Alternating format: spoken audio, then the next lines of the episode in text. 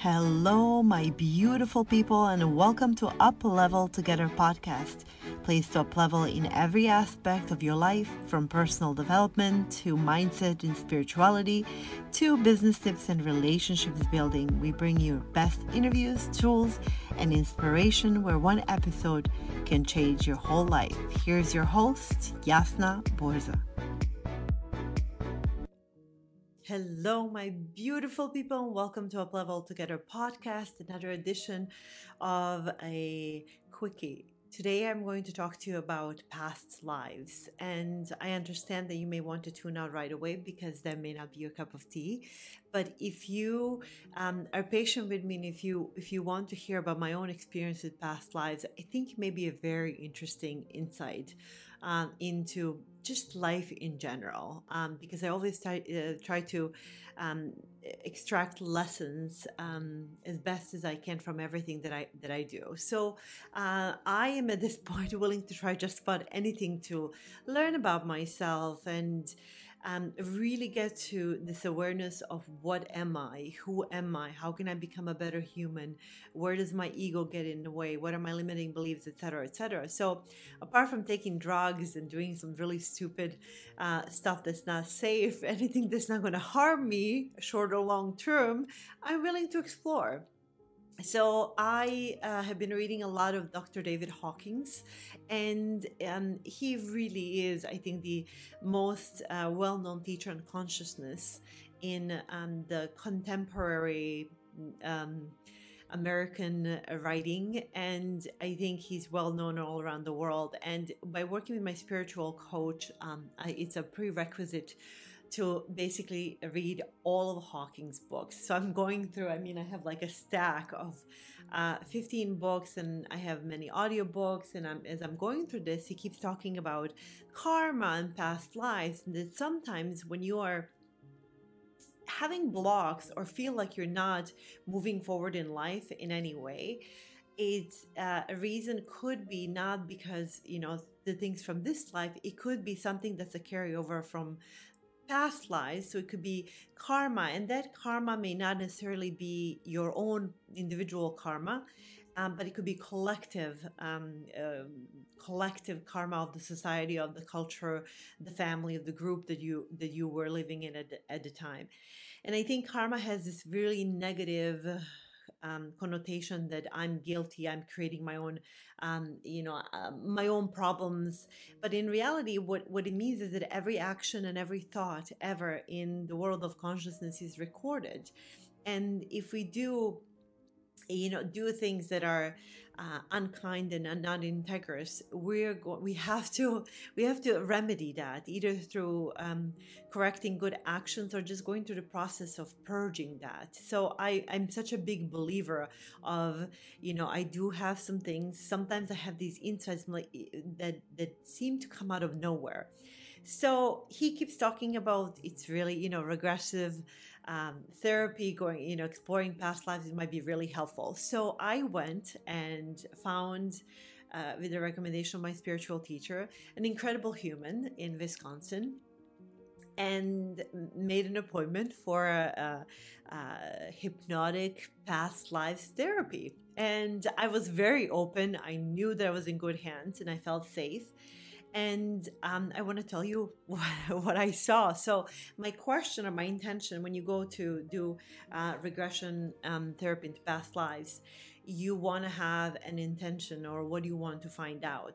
And for me, I wanted to find out. Eh, eh, I kept, you know, I first I told her, I'm like, I'm just curious. I'm like, who was I? I want to know. She's like, no, no, no, no. You have to be more specific. And my question was, predominant question was, what is preventing me from being um, uh, from living the the life most fully. What is preventing me? Is there anything that's standing in my way of becoming the light worker the best human being that i can be? Because uh, sometimes i self-sabotage right? I have these big dreams and then um, i eat too much chocolate and then i killed myself for it or i you know do something really dumb that that makes me now want to do that. You know what i'm talking about. I think i think um, so I am like, okay, what you know, what could I do?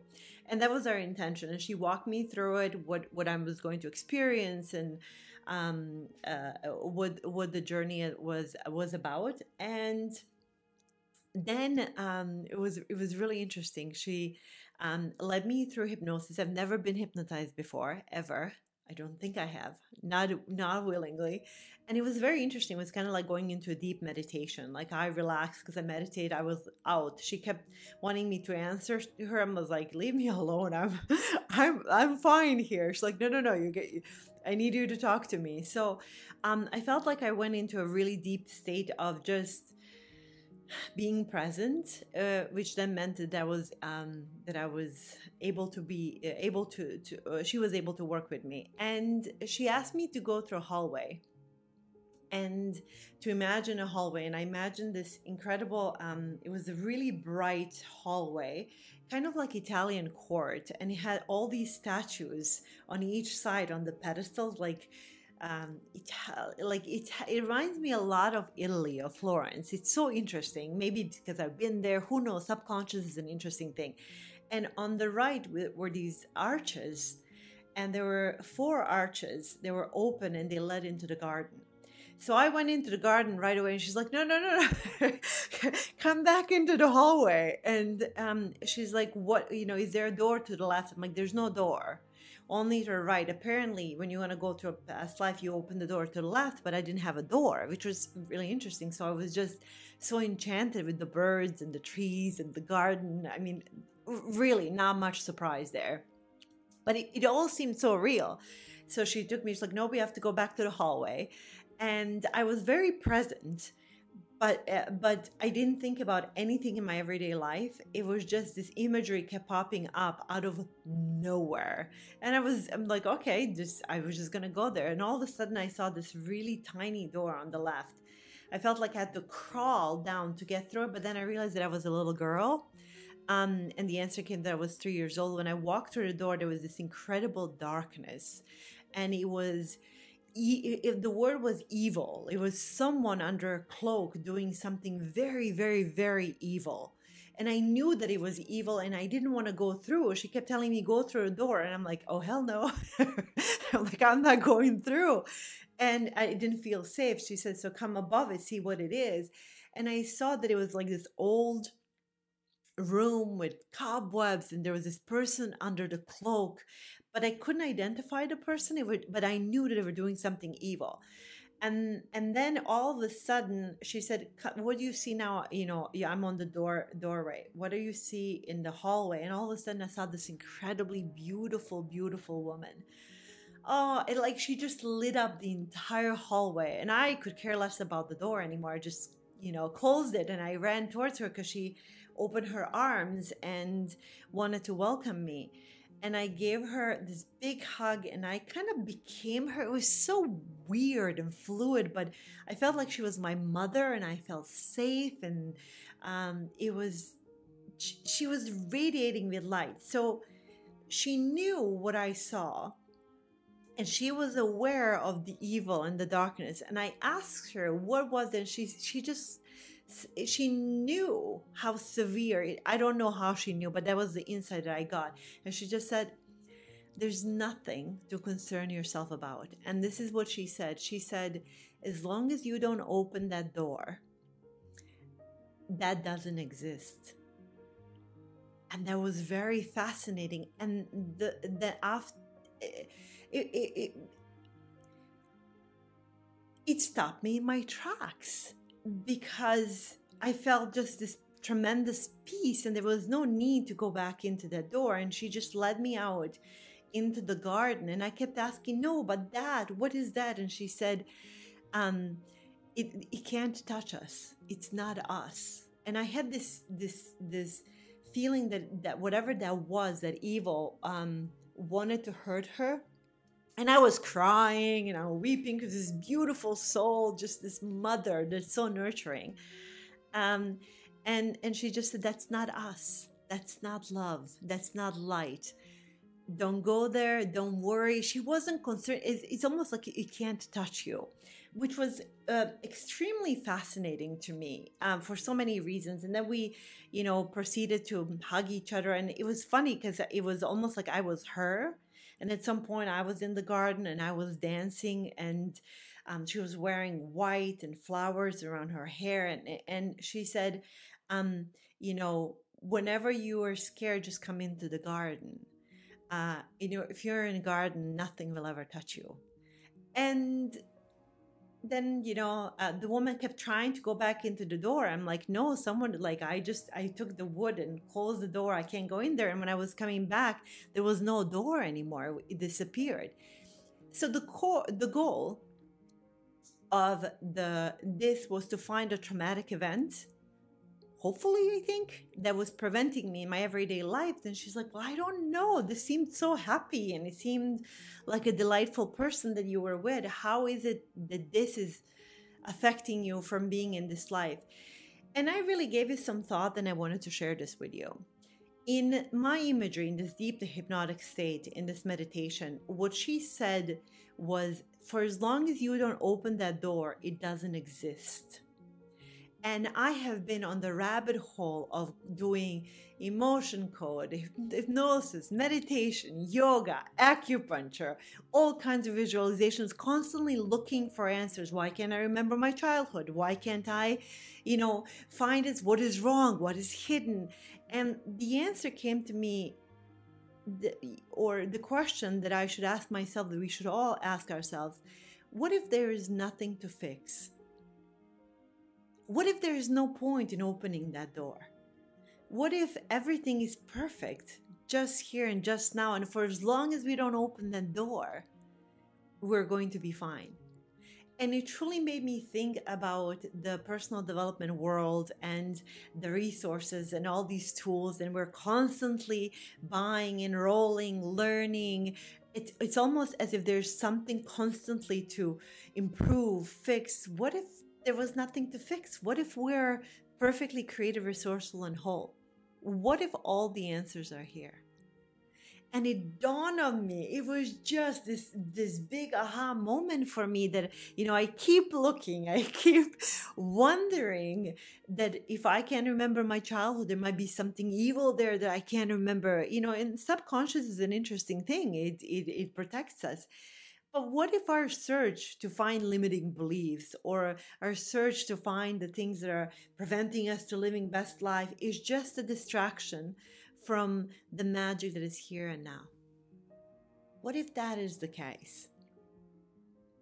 And I thought about that a lot, and I have decided to continue down the rabbit hole of meditation and being present, but not searching the answers that involve looking for something that was wrong people who have harmed me. I have decided that I just don't want to open that door anymore. I have decided that it's for as long as I don't look, it's not going to affect me. It's not going to be there. And as long as I go into the garden and you know me, hug some trees, um, that everything is going to be okay. So, my proposal to all of you is to ask yourself what if there's nothing wrong? What if our entire life is here and now?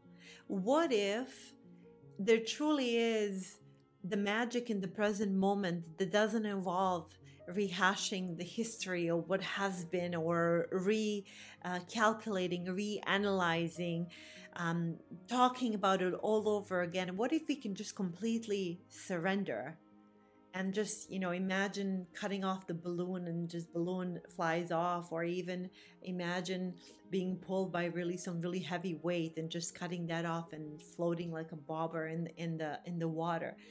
Um, whatever imagery may be helpful to you I had a very profound moment and it was worth it was worth it it was worth the journey it was worth um, the, the trip, uh, I am going to completely redo my backyard to be reflective of what I saw because I'm so inspired. I want some Italian sculptures in my garden.